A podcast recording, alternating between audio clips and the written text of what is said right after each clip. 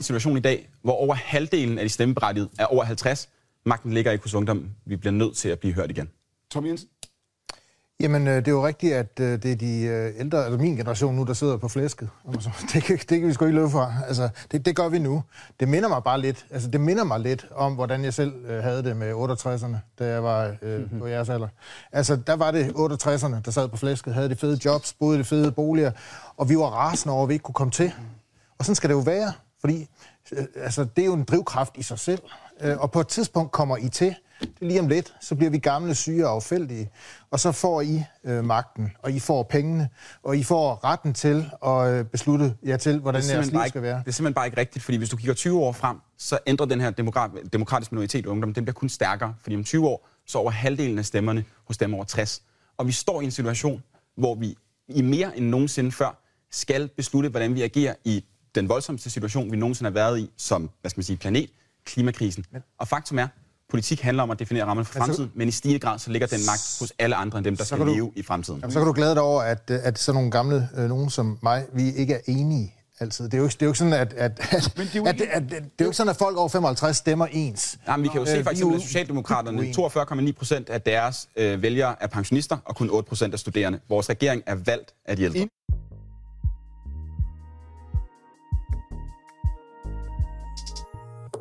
Ungdommens stemme skal høres. Vi har brug for mere end blot vores stemme, hvis vi skal høres. Vi har brug for hinanden. Christiansborg svigter vores generation.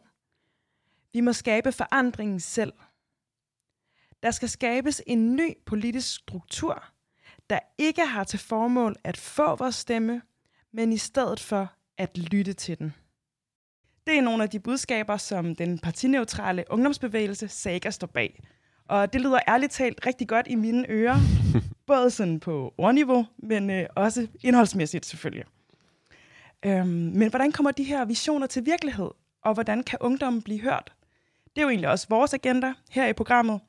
Og derfor er det helt oplagt at høre Saga, hvordan de mener, at øh, vi kan få mere indflydelse.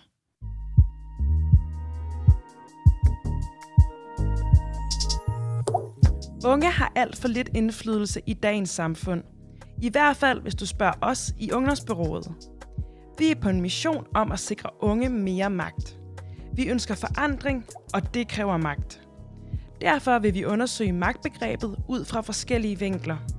I den her programserie, der vil vi tale med mennesker, der ved noget om emnet, mennesker, der har magt, og mennesker, der har været udsat for magt.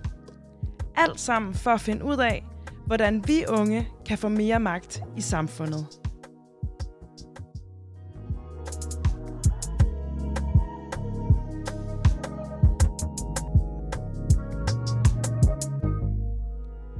Ja, det er jo ikke nogen hemmelighed, at øh, jeg ikke er Esther Kjeldahl.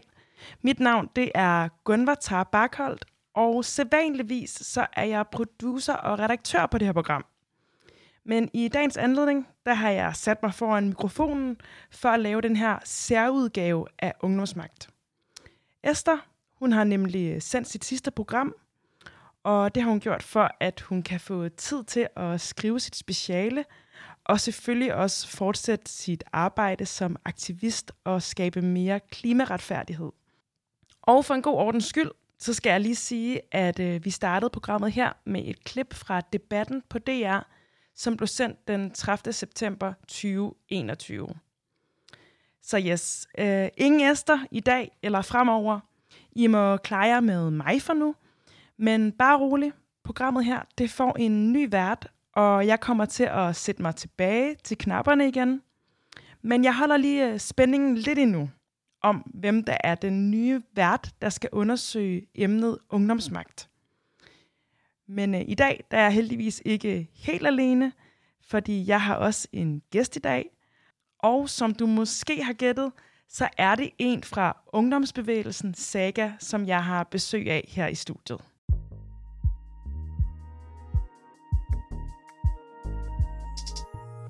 Fordi for lige omkring et år siden, der øh, så jeg en video, og jeg gætter på, at det har været på Facebook. Og det var den her sådan lidt dyster, alvorlig video, hvor der var sådan nogle, det var meget mørkt, og så kom der sådan et gult lys på sådan nogle meget alvorlige unge ansigter.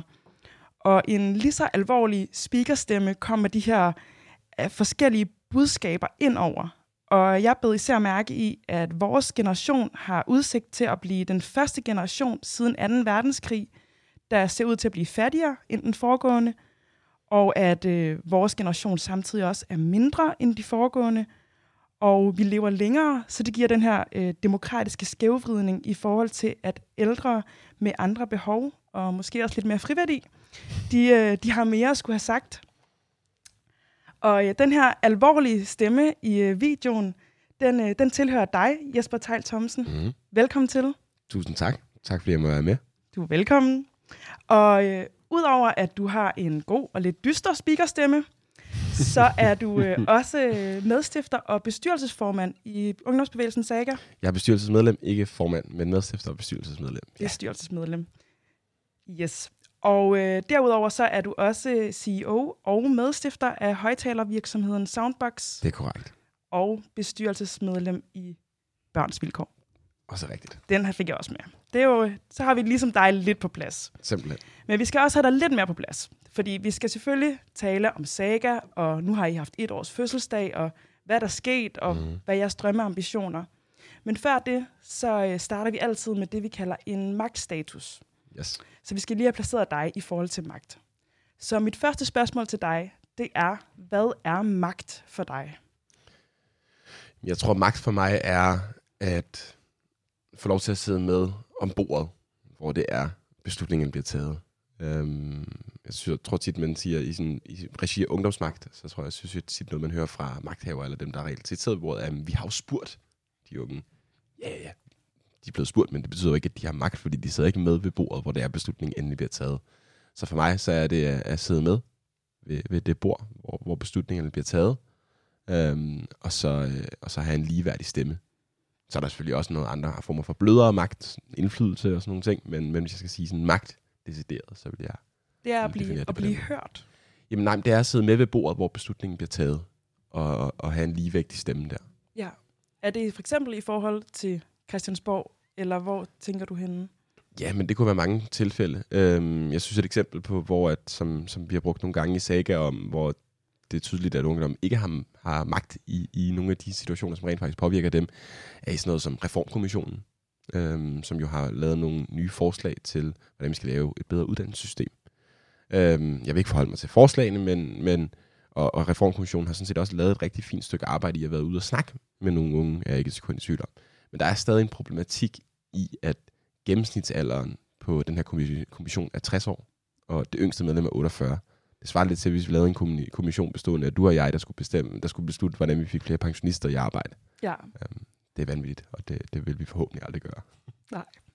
Og det leder mig jo også lidt til det næste spørgsmål, som du måske har svaret lidt på, og det er, hvornår du føler, at du ikke har magt. Jamen, hvornår jeg føler, at jeg ikke har magt, det er, når at, skal man sige, når jeg føler, at der sker noget om, om, omkring mig, som jeg øh, synes er fundamentalt forkert, øh, og jeg ikke har muligheden for at, at gøre noget ved det. At der ikke er en, en, hvad skal man sige, en vej ind til, til beslutningshaverne, hvor det er, jeg kan blive set, hvor det er, jeg kan blive hørt. Um, og det kan være i alt fra øh, klimakrise til øh, festpolitik i København til noget helt tredje.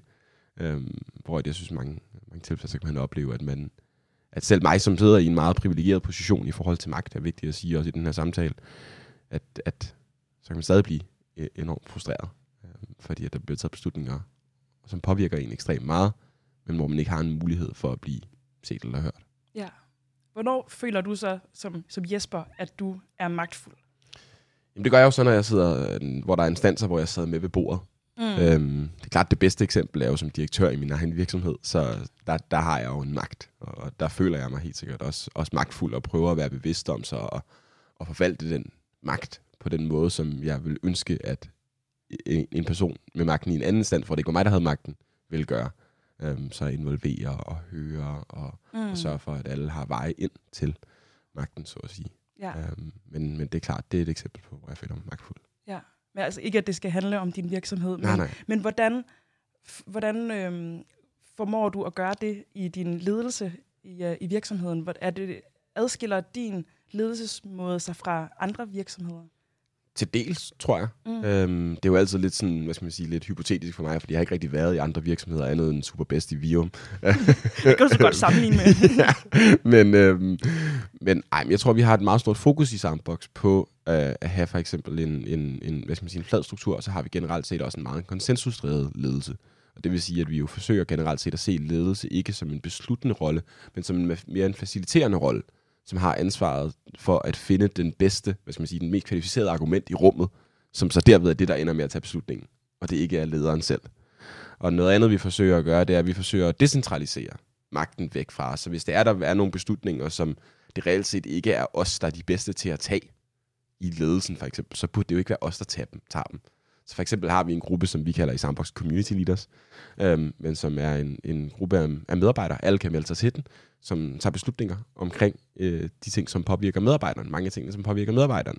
Det kan være sådan noget som alt fra øh, hundepolitikken øh, på kontoret til, det kan også være, øh, under corona, så spurgte vi dem om, hvordan vil I gerne have, at vi arbejder hjemmefra kontra på kontoret, og hvad har I brug for, for at vi kan sørge for, at I har en god hjemmearbejdsoplevelse. Så sagde de, folk har dårlige arbejdsvilkår derhjemme, vi har brug for, at i giver et legat til folk, så de kan få sig et bedre arbejds, øh, nogle bedre arbejdsvilkår derhjemme. Og så lytter vi til det, og så giver vi alle medarbejdere 2.000 kroner, tror jeg det var, til at de kunne købe sig et, et, et skrivebord eller et, et andet setup. Så vi prøver generelt set at sørge for, at det altid er det bedste argument, der vinder, og ikke den højeste titel. Øhm, og at lederens ansvar er at finde det bedste argument, og så prøver vi at decentralisere den magt væk fra som det ikke giver mening, at det er os, der sidder med. Jeg ser lidt et mønster i forhold til, hvordan øh, Saga også arbejder, men øh, det, det, det skal vi tale mere om lige om lidt. Der kommer lige en fakta-breaker.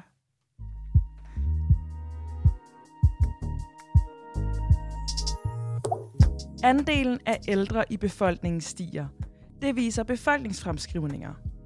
Det betyder, at vi ser en aldersbetinget demokratisk skævvridning, skriver netmediet Zetland.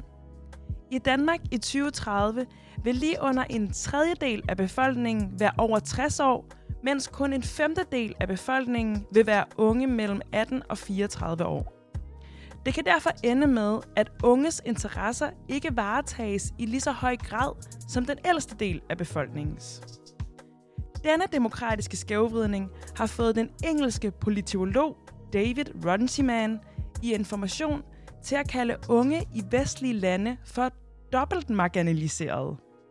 Unge har nemlig historisk set altid været politisk underrepræsenteret – og nu er vi også i undertal i forhold til den ældste del af befolkningen.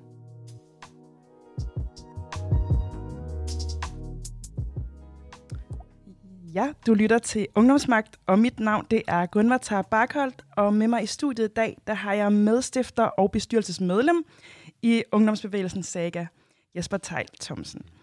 Og nu hører vi jo lige nogle af de her tal Øh, og jeg tror også, jeg har hørt dig referere til noget lignende ja. i øh, nogle af, af debatten.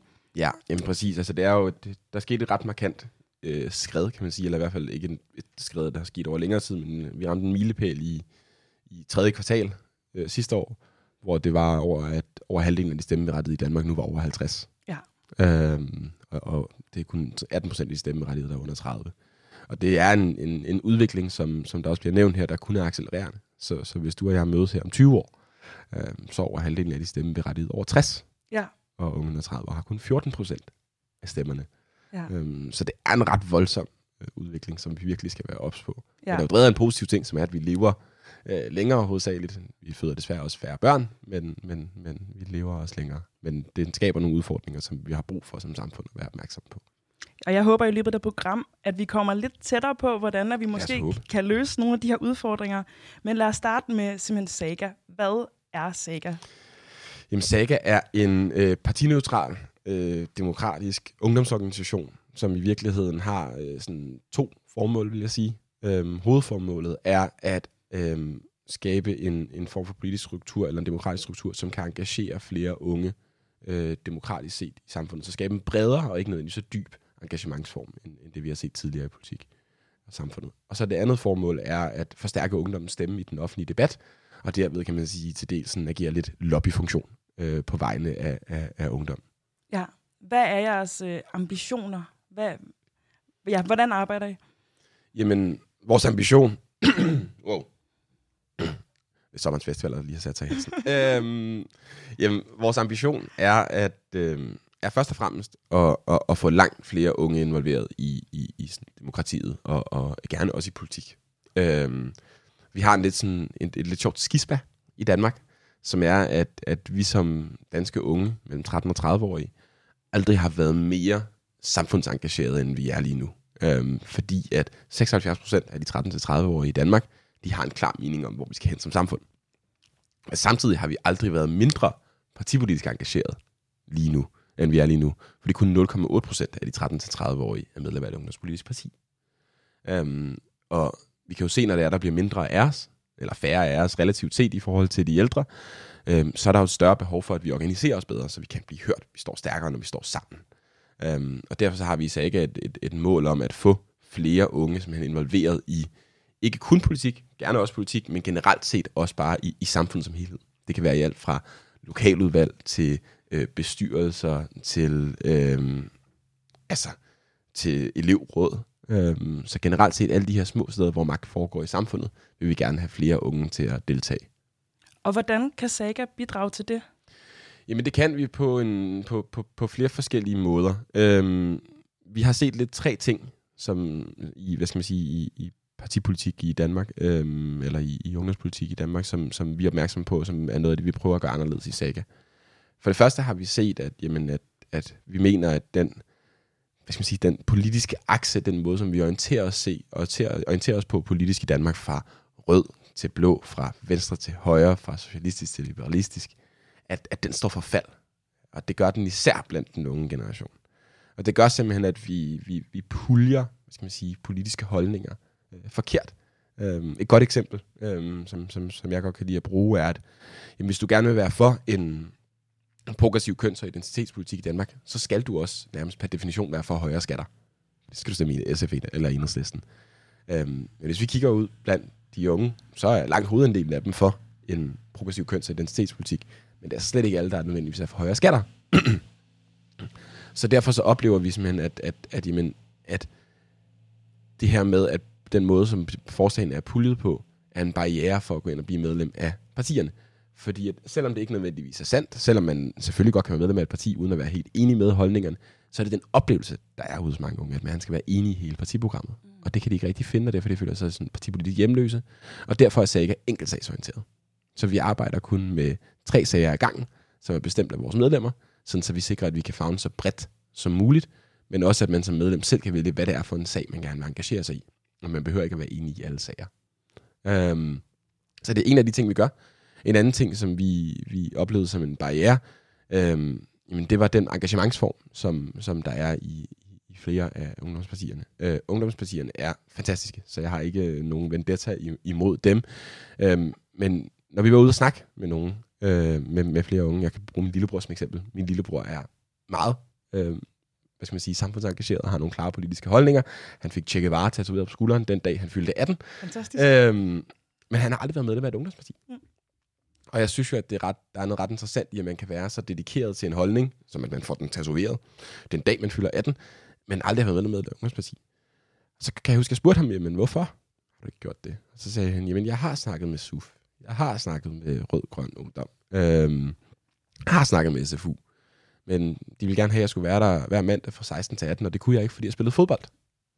Øhm, og det synes jeg egentlig er meget symptomatisk for, for, for det, vi har set, når vi har ude og snakke med flere folk. Øhm, er, at den her sådan, måske lidt faste engagementsform, eller i hvert fald den oplevelse af en fast engagementsform, at den er en barriere. Og derfor er Sagas engagementsform fleksibel. Så man mm. kan vælge at engagere sig som frivillig, som vi har nogle frivillige, der gør, hvor de arbejder 15-20 timer om ugen, og, og virkelig lægger deres hjerte og energi i Saga. Og så kan man vælge at engagere sig bare ved at melde sig ind og give sin holdning til, hvad det er, vi skal ændre i, i, i samfundet, og så måske like noget på Instagram en gang imellem. Og man kan også flexe ind og ud mm. imellem de ting. Det er ikke ja. så, så fast. Og så sidst men ikke mindst, så prøver vi også at, at kommunikere politik på en lidt anden måde. Øhm, vi oplever, at, at jamen, den måde, som, som, som unge snakker om politik på, og som vi snakker om, om politik på, er, er meget anderledes end den måde, der måske bliver snakket om det inde på, på Christiansborg. Vi spørger vores medlemmer, hvad, hvad kæmper du for? Og da vi for eksempel var på Ungdommens Folkemøde, øhm, så var der et svar, der gik, der gik rigtig meget igen, især fra, fra unge kvinder. Øhm, så hvor du og jeg måske, som, som måske er meget involveret i det her politiske liv, vil sige, at vi kæmper for en, en progressiv øh, køns- og identitetspolitik og en normkritisk seksualundervisning. Så skriver en, en 17-årig pige, altså, jeg kæmper for, at alle, alle piger godt må være liderlige. Okay, ja. Øhm, Ja. Og vi prøver at se, jamen, kan vi reelt set prøve at kommunikere politik i det her sprog mere til de unge, Mm. tage imod os deres input i det her sprog, og så agere lidt en oversættelseskanal ind til nogle af de mere traditionelle kanaler. Ja. Og derfor så prøver vi også at, at jamen, arbejde med, med nogle af de her vores stemmer, vores ambassadører, som er, er ansigter, som, som de unge allerede kender Ja. øhm, og, og stoler på. Øhm, og det kan være alt fra folk som Mathias Hanka og Jonas Risvig til Skadegård, øhm, som vi så kommunikerer igennem, og som hjælper os med at engagere de unge og vise, at jamen, politik behøver ikke at være så, så farligt eller så gråt, Mm. måske som nogle af dem også ser. Så Ja. generelt set, så prøver vi jo at skabe en, en ny form for engagement, og så prøver vi at vise også, at engagement kan udmønte sig på andre mange måder. Så, så her i efteråret holder vi en eventserie, øhm, hvor vi viser, at, at demokratisk engagement kan se ud på flere forskellige måder. Der har vi folk som Selma Montgomery inde, som måske er mere sådan klassiske aktivister, men så har vi også inviteret en ind som øh, Herlige Svend, en Instagram min profil, øhm, som jo er, er meget politisk engageret øhm, og aktiv og virkelig skubber til nogle ting, tror jeg, ude i samfundet har kæmpe reach, men på en helt anden måde. Ja. Så vi vil gerne vise, at jamen, man kan udøve demokratisk magt og, og indflydelse på mange forskellige måder. Ja. Jeg kan ikke lade være med at tænke, at altså, som jeg også sagde i introen, det lyder virkelig godt, og, det, og jeg synes, det er noget, der er ret nemt at købe ind på. Men jeg kan ikke lade være med at tænke, om I måske springer den lidt den svære del over. Altså, for jeg tænker, at der er jo også noget, i hvert fald for mig at se, noget vigtigt i den demokratiske proces, hvor man sidder og diskuterer og bliver enige, og måske har et billede af samfundet som helhed. Mm. Fordi jeg tænker, I kan godt have nogle meget nogle øh, forslag, der stikker i mange retninger, og som måske modsider siger hinanden. Hvordan forholder jeg til det? Altså jeg tror generelt set, så, så tror jeg ikke, vi kommer til at have, have forslag, som stikker i, i modstridende retninger. Det kan teoretisk godt ske, det er jeg helt enig i, men fordi vi netop kun beskæftiger os med tre forslag ad gangen, eller tre mærkesager ad gangen, så kan vi generelt set se, når det er, at vi ligesom trækker data ind på tværs af vores medlemmer, at de her ting, de spænder ret bredt. Mm. Øhm, og derfor så tror jeg tror ikke, at du vil se i et, et tilfælde, at, jamen, at, hvad skal man sige, at 40% af ungdommen vil gerne have højere SU, og den anden 40% vil gerne have lavere SU. Øhm, jeg tror ikke, vi kommer til at se som modstridende holdninger, fordi vi kan se, at de ting, som de problematikker, som virkelig optager unge, det er nogen, der binder os sammen på tværs, og på tværs af partipolitiske skæld. Og det er sådan noget som jamen, mentalt helbred, øh, klima, øh, uddannelse som helhed. Um, og det tror vi ikke er hverken rød eller blå, og derfor er vi heller ikke kommet til at, at se modstridende holdninger. Um, og så er jeg enig i, at der er helt sikkert den måde, som vi prøver at engagere unge på, er en let måde. Det er, anerkender jeg fuldt ud. Mm. Der er en langt dybere engagementsform, som ungdomspartierne for eksempel beskæftiger sig med, som gør, de gør et rigtig godt stykke arbejde i. Øhm, men vi har et mål om at prøve at tage de her 75,2 procent, som har en, en klar mening om, hvor vi skal hen som samfund, men som ikke er engageret noget sted, og prøve at måske bare lige få dem til at døbe deres tag i vandet. Mm. Og så håber vi selvfølgelig, at nogle af dem vil tage springet og hoppe fuldstændig i. Men lige nu er vi meget optaget af, hvordan kan vi få så mange som muligt til lige at, at døbe deres tag i vandet. Og så kan vi, øh, vil vi gerne se bagefter, hvordan kan vi så hjælpe dem med at tage skridtet videre igennem for eksempel debatskoler, eller øhm, holde kurser i, hvordan man kan blive politisk engageret og, og aktivere sine holdninger. Så Ja. jeg er enig i, at lige nu vi tager den nemme skridt, Ja. øhm, og der er masser af kompleksitet, men det synes vi også, der er andre organisationer, som, som, som gør det godt i. Ja. Og nu siger I, at I er partineutrale, partipolitisk neutrale.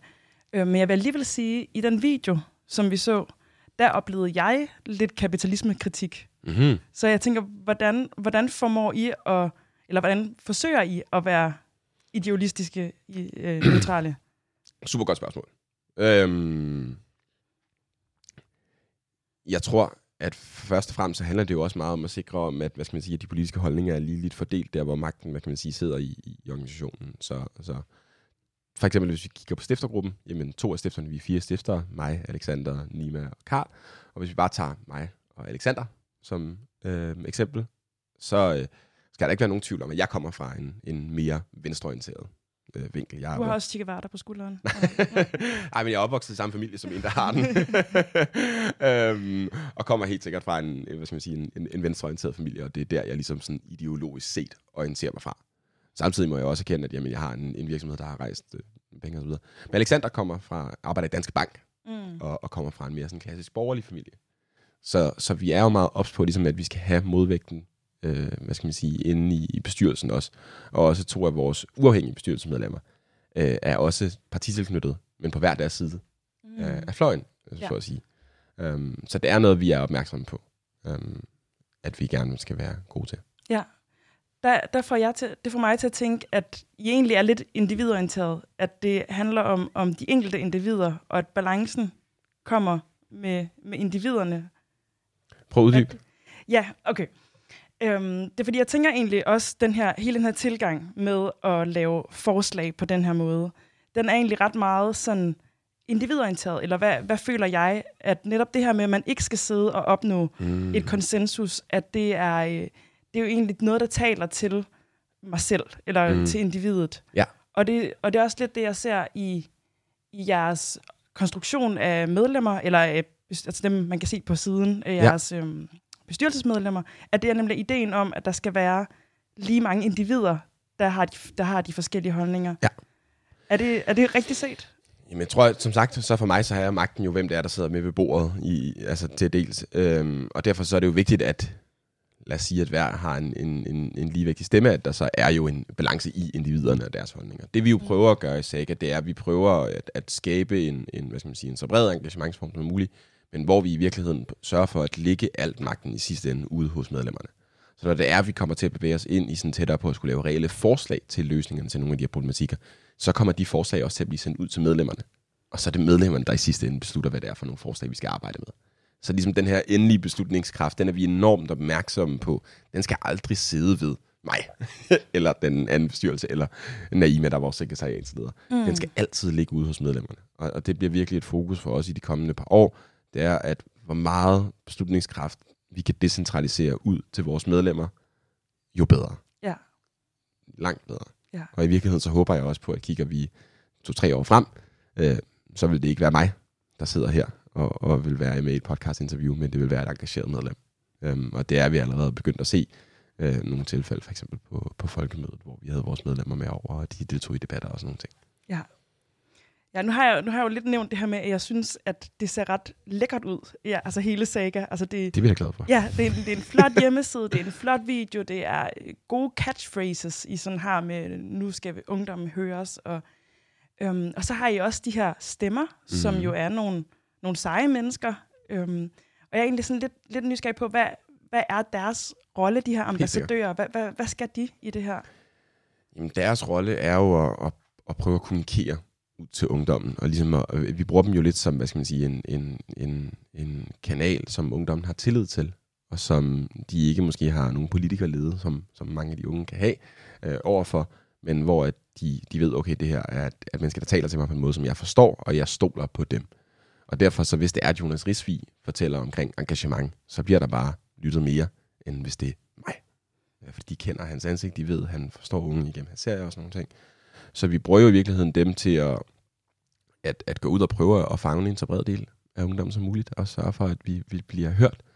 Øhm, og så kan de engagere så kan ligesom medlemmer, så kan stemmerne også engagere sig dybere i de mærkesager, som virkelig betyder noget for dem. Så de signer heller ikke op til at skulle være enige i alt.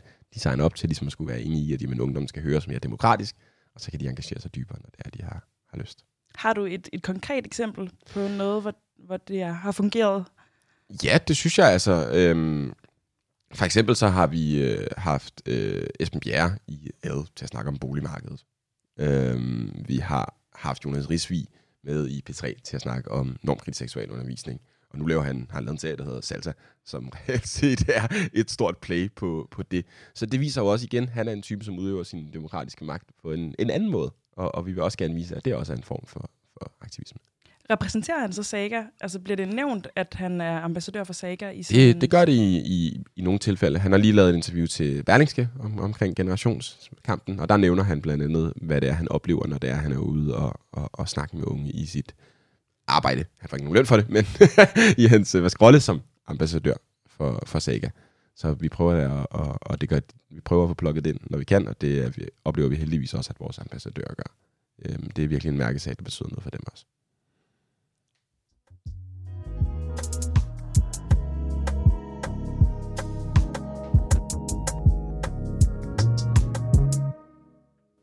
Ja, du lytter til Ungdomsmagt, og mit navn det er Gunnar Tar Barkholdt, og jeg har stadig Jesper Tejl Thomsen fra Ungdomsbevægelsen Saga i studiet.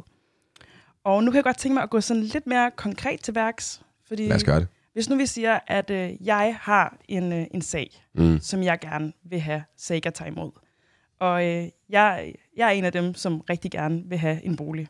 Yes. Og jeg synes egentlig, jeg tjener noget, der minder om en rimelig løn, og jeg har ikke noget studiegæld, jeg har været dygtig. Sådan. Øhm, og alligevel, så er det ret svært for mig at Det det. finde en bolig, som ikke ligger rigtig langt væk fra København, Københavnsområdet.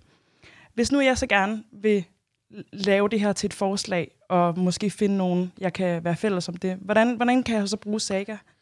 Jamen det, jeg vil gøre, det var, at jeg vil melde mig ind i Saga. Og når du melder dig ind i Saga, jamen øh, så svarer du jo på, hvad kæmper du for skal være anderledes i samfundet. Og der vil, jo, der vil jeg jo så anbefale dig, at du skriver det her som din mærkesag. Og så vil jeg også anbefale, at du prøver at få flere venner med til at melde sig ind, og, og påpege det her også som en mærkesag. Fordi at det, der, det, der kræver for, at vi tager fat i det som en sag, det er blandt, at det er blandt de top tre mest, hvad skal man sige, sager, som bliver fremhævet mest af medlemmerne. Øhm, og hvis det så er det, jamen så går vi ind, og så går vi i virkeligheden ind og begynder et, et, et arbejde specifikt på at finde nogle løsninger til de her problematikker. Øhm, og det gør vi både med medlemmer, øh, det gør vi med, øh, med øh, eksperter på områderne, og så får vi også hjælp fra vores organisationer, øh, Kraka og Deloitte, som hjælper os med de økonomiske beregninger og ligesom hele lovtekstdelen. Og så går vi også ind og laver lobbyarbejdet på, på, på Christiansborg og prøver at samle et, et, et flertal derinde blandt noget øh, bag forslagene. Så det, jeg vil anbefale, er, er helt konkret at, at, at melde dig ind i Saga. Um, og så selvfølgelig også møde op til arrange- arrangementerne og se, om du kan finde flere ligesindede.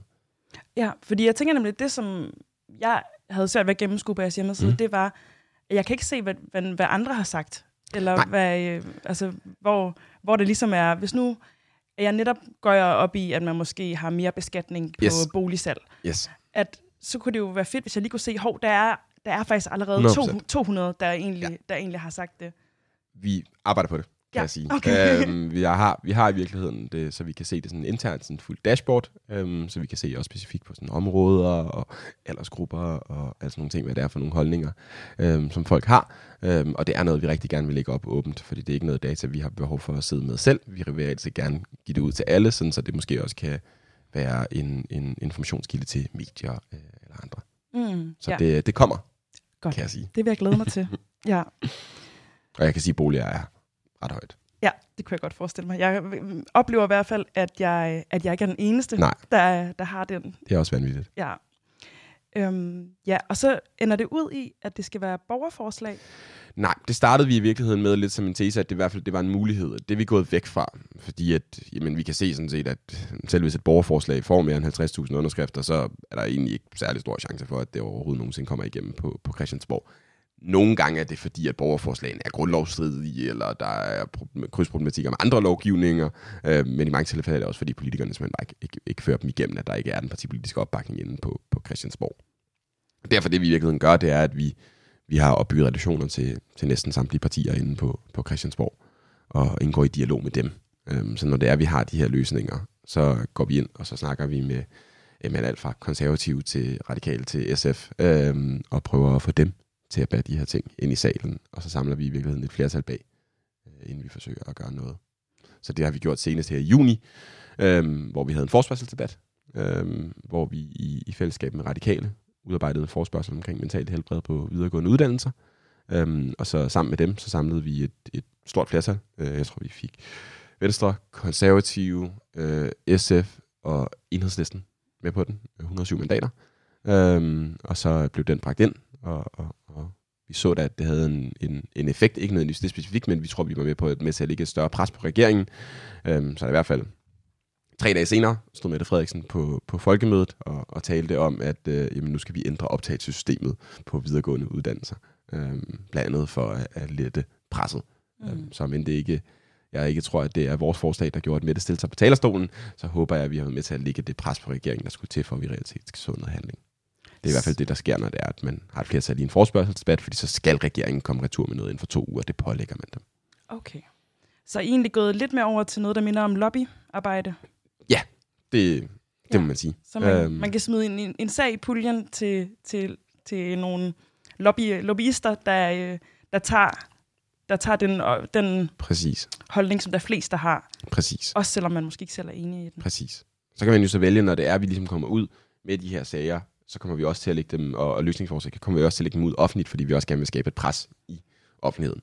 Mm. Og så kan man jo så vælge som, som medlem, vil man gerne være med her, vil man gerne være med til her, der kommer vi til at lægge åbent ud, om har man lyst til at være med til at lave kampagnerne om, og skubbe de her sager ud, og man kan man jo også selv vælge, om man vil dele øh, tingene eller ej. Um, så det er ikke fordi, at man bliver holdt til ansvar, mm. at nu skal, nu har du meldt dig ind i Saga Kunmor, så skal du dele omkring den her sag, og være med til at løse den her sag. Okay. Det er helt op til dig. Så det er Saga, der bliver afsender Ja. på... Så, så jeg som Saga-medlem kan godt risikere at stå i en situation, hvor dagspressen er fyldt med nogle holdninger, som jeg absolut ikke er enig i. Ja, og der tror jeg igen, det vigtige er, at, at den måde, som vi vinkler det på, at det, man melder sig, det man siger, man går ind for, når man går ind i Saga, når man melder sig ind i Saga, det er, at man går ind for, at ungdommen skal høres mere demokratisk. Hvis ikke man synes det, så vil jeg ikke anbefale, at man melder sig ind. Nej. Øhm, derefter er der så et engagementsniveau efter det, som er på de her specifikke sager, hvor man selv kan melde sig ind, eller hvor man selv kan vælge at engagere sig. Men det, du siger, når du melder dig ind, øh, og du køber ind på, det er, at ungdommen skal høres mere demokratisk. Okay. Ikke Ja. nødvendigvis, at øh, vi skal gøre X med boligmarkedet eller med vores uddannelsessystem. Mm, ja. Så det, jeg egentlig tænker, det er, at I spiller ret meget med på spillets regler, hvis man kan sige det sådan. At I, I, I, tager, I tager det som øh, den måde, som man traditionelt set har gjort det på, og så finder I vejen ind i det. Ja, det kan man sagtens sige. Ja. Øhm, og, og det er klart, men man kan jo lave den her approach på mange måder, og, og der er ikke en, en jeg tror ikke nødvendigvis, der er sådan en, en rigtig eller forkert form for, for aktivisme. Mm. Øhm, jeg tror, at den holdning, vi har, eller den approach, som vi tager, det er, at vi tror på, jamen, vi vil gerne have dem, magthaverne Christiansborg, til at møde os, så vi håber på, at de vil gå lidt tættere på os, men så vil vi også gerne gå lidt tættere på dem, ved for eksempel at lave det her oversættelsesarbejde fra en, en ung kvinde, der siger, jeg kæmper for, at, at, at piger også godt må være liderlige, ind til hvad det reelt betyder for en, i en politisk holdning og i et lovforslag, som en travl politiker på Christiansborg reelt set bringe ind og gøre videre.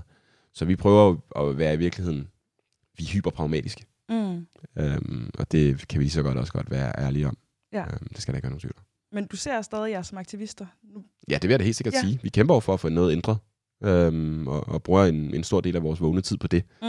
Øhm, så jeg ser da helt sikkert det som, som aktivisme, Ja. vi driver. er, det, er det nok? Kæ- Kæmper I nok? Altså jeg tænker, om det, om det går hurtigt nok. Altså netop, hvis man kigger på ja, både boligpriserne og så også den her klimaudfordring, vi står overfor. Om det, om det går for langsomt? Det tror jeg er to forskellige spørgsmål. Ja. Tror generelt set, at det er et usundt øh, sådan, hvad skal man sige, spørgsmål i, i regi af aktivisme at spørge, om man kæmper nok. Fordi så kan vi alle sammen opretholde hinanden til en ekstrem usund standard om, at du skal sultestrække ud foran Christiansborg, hvis det er, at du er, skal være rigtig aktivist. Mm. Men nej, men også rigtig aktivist, hvis det er, at man deler ting på Instagram. Og det er, at man, man står bag de holdninger øh, der, og at det er, at man vælger ikke at, at, at spise kød, så er det også en, en, en, en form for aktivisme, så at sige. Øhm, sandheden er jo, at nej, det går ikke hurtigt nok med ændringerne. Det skal der ikke være nogen tvivl om. Mm. Øhm, vi har stadig et boligmarked, der går vanvittigt. Vi har øh, stadig en psykiatri, som, som, som ikke fungerer, og et, et totalt ansvarsforskrivelse inden for Christiansborg om at håndtere den problematik, og vi har stadig en, en, en planet, hvor vi ser øh, globale hedebølger og, og, og, og skovbrænde overalt i verden. Så nej, forandringen går ikke hurtigt nok, Nej. og vi skal have den hastighed, som vi ser forandringer med accelereret. Ja. Det er der ingen tvivl om. Så vi er ikke i mål Nej. på nogen måde. Ja, og nu nævner du også Christiansborg, og det har jeg også set i, øh, i jeres omtale, at det, det er lidt Christiansborg især som Sønderbukken. Kan du sætte nogle ord på, hvor du mener, at Christiansborg har svigtet? Ja, jeg tror årsagen til, at vi siger Christiansborg, er det er jo fordi, vi, ikke, vi, vi, vi har egentlig ikke noget behov for at pege på et specifikt menneske, eller et specifikt øh, parti, eller, eller, noget, eller noget som helst i den stil. Men vi tror jo på, at, at eller vi ved, at politikerne, og derved Christiansborg, man kan også sige politikerne, øhm, orienterer sig efter der, hvor der stemmer. Øhm, og det bliver unægteligt mere og mere bare hos de ældre. Øhm, så jeg har snakket med flere tidligere studentermedhjælpere i Socialdemokratiet, jamen, som har fortalt mig, at øhm, der har været diskussioner tidligere øhm, om, hvorvidt man skulle lave indgreb på boligmarkedet for at sikre flere boliger til unge. Men det blev faret væk med svaret om, at nej, der var ikke elektoralt incitament til det. En meget fancy måde at sige, Ja. der er ikke stemmer i det, og derfor gør vi det ikke. Og, og jeg tror i virkeligheden, det handler om, at den struktur, som, som politikerne er, er, er sat ind i også. Jeg tror sådan set, at alle poli- politikere er gode mennesker. Der er ikke, det er ikke, fordi de er onde, og de har kraftigt kæmpet hårdt for at være der, hvor de er i, i mange tilfælde. Så delt flyers ud og været rundt i lokalforeninger og sådan nogle ting. Men at være politiker er deres job. Ja. De skal have et job efter næste valgperiode, så skal de appellere til der, hvor vælgerne er. De vil også er- gerne holde fast i magten. Præcis. Og det er de den, den ældre demografi. Og derfor så orienterer de sig den vej. Mm. Og derfor så, ikke nødvendigvis som individer, men som kollektiv gruppe, så svigter de ungdommen. Men det er også der, jeg kan se, at, at, at Sager måske har en udfordring. Det er, fordi jeg ved ikke, hvor mange med, af jeres medlemmer, der er under 18. Men jeg kan godt se scenariet, hvor man som 50-årig politiker får øh, stukket et forslag i hånden, som nogen, der ikke kan stemme. Altså det, det her, det lyder lidt barskt, men, men, jeg, kan godt, men jeg kan godt se scenariet, hvor du får en, en, et forslag, som øh, 214-årige har lavet, og du sådan har det sådan, ja, men, men hvis jeg skal have den her post til næste år, så, øh, så kan jeg ikke lytte til det her. Altså, er det, er det ikke reelt nok, at man, at man et eller andet sted Jamen, arbejder efter, hvordan man kan få magt? Jo, det er det. Men jeg tror, at det vigtige i det her tilfælde, det er, at vi oplever jo ikke, at de forslag, som ungdommen kommer med, er et nulsumsspil. Det er ikke et spørgsmål om, at de vil tage fra de ældre og give til sig selv. Vi oplever i virkeligheden, at de, de problematikker, som de gerne vil have, at der bliver set mere, er store samfundsproblematikker. Og derfor så tror jeg også, at reelt set så vil mange af politikerne gerne tage fat i dem. Det er ikke fordi, at, fordi at jeg tror ikke, den ældre demografi vil have noget imod, at vi gør noget på de områder. Det er bare ikke der, politikerne ligger deres energi Mm i at finde løsninger til de her problematikker. Og derfor er der behov for nogle andre, vi i det her tilfælde, ligger energien der, og derfor så kan servere en løsning til dem, som de så forhåbentlig, og det tror jeg på, gerne vil bære ind.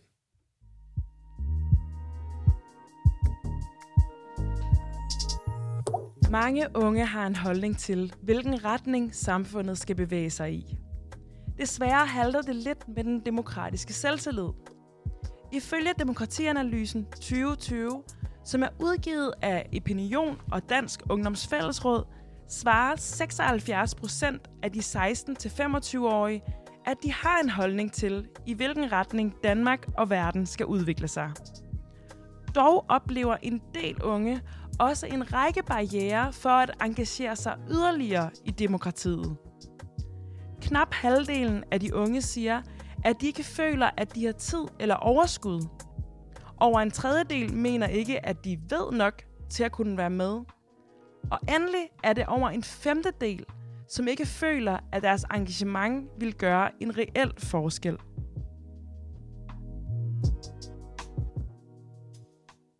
Ja, og du har allerede været inde på de her 76 procent her i øh, interviewet. De her tal, som, øh, som øh, Demokratianalysen øh, har lavet i 2020, hvad, er, det nogle, er det nogle tal, som du kan genkende i dit arbejde med medlemmer? Absolut. Jamen, altså, der er ikke nogen tvivl om, at, at ungdommen har holdninger.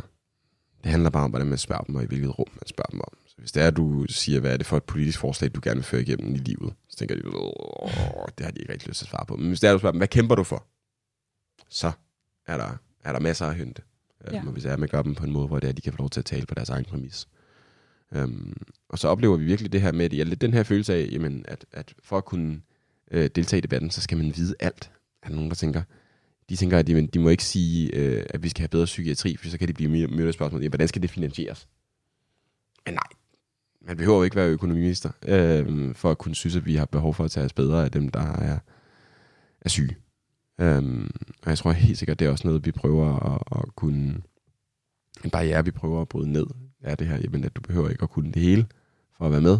Du må godt bare starte med en holdning, og så kan vi i fællesskab bygge os videre derfra. Ja. Og der, der tænker jeg, jeg, også i forhold til øh, det her med, at der er mange, der føler, at deres engagement ikke vil gøre en reel forskel. Mm. Er det noget, du stødt på i dit, øh, i dit arbejde med medlemmer? Ja, eller jeg tror i virkeligheden, jeg tror mere, det handler om, at de ikke ved, hvordan de skal udøve det. Er på en eller anden måde lidt den, den tese, jeg har på det.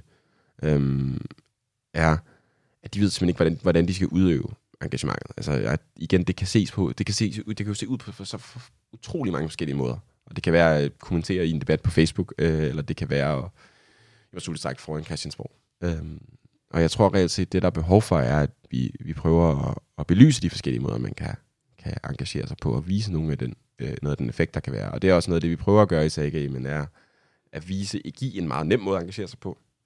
Melde sig ind og, og sige, hvad det er, man kæmper for skal være anderledes. Og så prøver vi at vise tydeligt, jamen, at det, det har en, en, en effekt. Vi kommer til at, og det kommer til at gøre noget, du siger det her. Og vi prøver så at vise dem klart og tydeligt, men du har sagt det her, vi arbejder nu med det her, og det her er den effekt, der kommer af det. Så, så i virkeligheden at vise, at der er en, sådan en, en sammenhæng mellem sådan en effekt, så at sige. Og det er de unges engagement. Ja. Men øh, hvad, hvad kæmper du for, Jesper? Mig som person? Ja, hvad drømmer du om?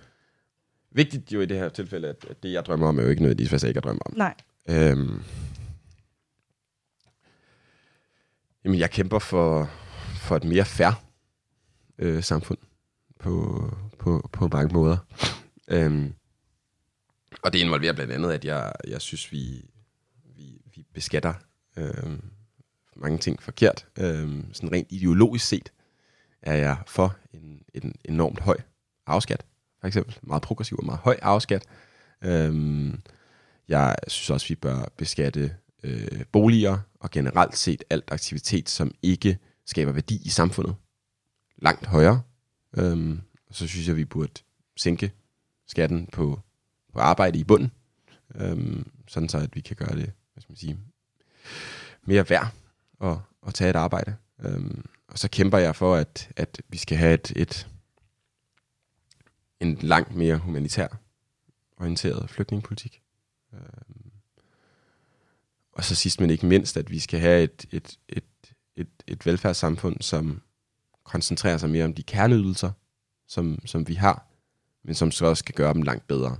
Så jeg har ikke et behov for, at vi, øh, eller et ønske om, at vi sænker skattetrykket i, i Danmark, reelt set på nogle måder, øh, men jeg har et ønske om, at vi bruger pengene bedre, for det tror jeg på, at vi kan. Så det er nogle af de sager, du kunne sende ind til Saga, og, øh, og, og forhåbentlig få støtte op omkring. Absolut. Og så sidst men ikke mindst, så også, at vi får et, et, et, et boligmarked, der reelt set fungerer. Øhm, fordi lige nu er det et, et spørgsmål om, at folk ikke føler, at de har et sted at bo. Om 50 år er det et spørgsmål omkring formueskævvridning i samfundet. Fordi at alt statistik viser, at familier, der har ejer en bolig, har en otte gange så høj formue, som familier, der ikke ejer en, ejer en egen bolig. Og det var i 2014. Ja. Øhm, så det er langt værre nu. Noget, vi slet ikke har været inde på, som jeg egentlig også øh, undrer mig over, i, øh, eller tænker på i forhold til Saga, det er sådan noget som valgretsalder. Mm. Men det er måske også mm. noget, som, som medlemmerne kan byde ja. ind med. Men har Saga en holdning til valgretsalder? Ikke sådan officielt. Øhm, men jeg tror godt, jeg kan sige, at vi ikke ville synes, det var en, en, en, en dårlig idé, at man tænkte den demografiske udvikling ind, når man tænkte valgretsalder. Mm. Og derved også sænkede den.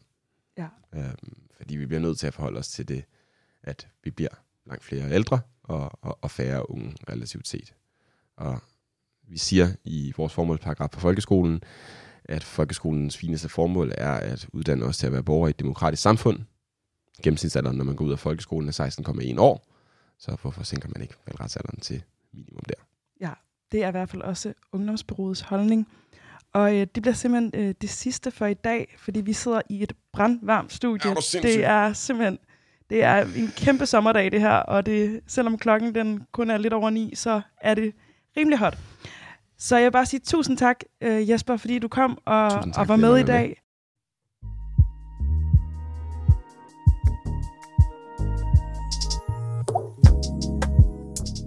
Nu har jeg så sluppet Jesper fri fra det her ekstremt varme radiostudie. Han skulle videre til et møde, og øh, jeg vil simpelthen ikke holde mere på ham i det her drivhus af et radiostudie. Men øh, jeg har lige et par minutter tilbage, så jeg vil lige runde lidt af. Jeg synes, det har været rigtig interessant at høre om Saga, og hvilken retning de ser som øh, vejen til at opnå mere ungdomsmagt. Som øh, afsender på det her program, så er det jo virkelig svært ikke at være enig i tanken om, at øh, ungdommens stemme skal høres. Jeg er rigtig spændt på at se, hvordan at Saga kommer til at udvikle sig. Måske så bliver det den her måde, man øh, engagerer sig som ung øh, i fremtiden. Jeg tænker generelt, at det her det er en meget anderledes og sådan kooperativ måde at tænke politik og demokrati på, hvilket er forfriskende. Og jeg håber virkelig, at det kan lykkes med at skabe en stor partineutral ungdomsbevægelse. Især hvis det kan medvirke til, at unge, som normalt ikke engagerer sig i samfundet, kan spejle sig i den her form for engagement. Om ikke andet, så tror jeg også, at det er rigtig godt at udfordre de etablerede og sådan lidt traditionelle foreninger og ungdomspartier lidt, så de måske også kan udvikle sig og måske gentænke nogle af de måder, som de tidligere har gjort tingene på. Men ja, det var øh, dagens episode her med Saga. Og som jeg nævnte i introen, så startede vi programmet med et klip fra debatten på DR, der blev sendt den 30. september 2021. Og der var Jesper Tejl Thomsen i debatten, og han øh, diskuterede med forskellige paneldeltagere, blandt andet øh, Berlinskes chefredaktør Tom Jensen, som også var med i klippet, vi hørte i starten. Og jeg vil generelt anbefale at høre det her afsnit af debatten, fordi der er en række perspektiver på øhm, øh, de udfordringer, som yngre generationer står overfor. Og det er både øh, perspektiver fra unge og ældre, der har øh, forskellige politiske ståsteder. Så jeg synes, det var rigtig interessant at, at se det. Og det her program, det går ind i en ny periode med en ny vært, og jeg vil egentlig rigtig gerne høre fra dig, kære lytter. Og jeg vil gerne høre, om der er et emne, som du godt kunne tænke dig, at vi tog op. Det kan være alt, som relaterer sig til magt på den ene, på den ene eller den anden måde. Så sig til, hvis der er noget, du gerne vil have, vi undersøger. Du kan finde øh, Ungdomsbyrådets profil på Instagram og sende os en DM der. Der hedder vi ganske enkelt øh, Ungdomsbyrået. Og du er også velkommen til at skrive en mail direkte til mig på gunvar, g u n v o r snablag, ungdomsbyrået.dk. Ja, så er der ikke så meget mere at sige. Ungdomsmagt er tilbage igen næste uge, samme dag, samme tidspunkt. Og det er så der, at jeg kan løfte sløret for, hvem den nye vært er. Og hvis jeg selv skal sige det, så synes jeg, at det er en rigtig spændende vært, vi har fundet – og jeg tror, hun har nogle andre perspektiver på samfundet, end både øh, Esther og jeg har. Så det glæder jeg mig rigtig meget til at udforske. Og jeg glæder mig til at tage imod en masse nye, interessante gæster, så vi forhåbentlig kan komme i nærheden af noget mere ungdomsmagt.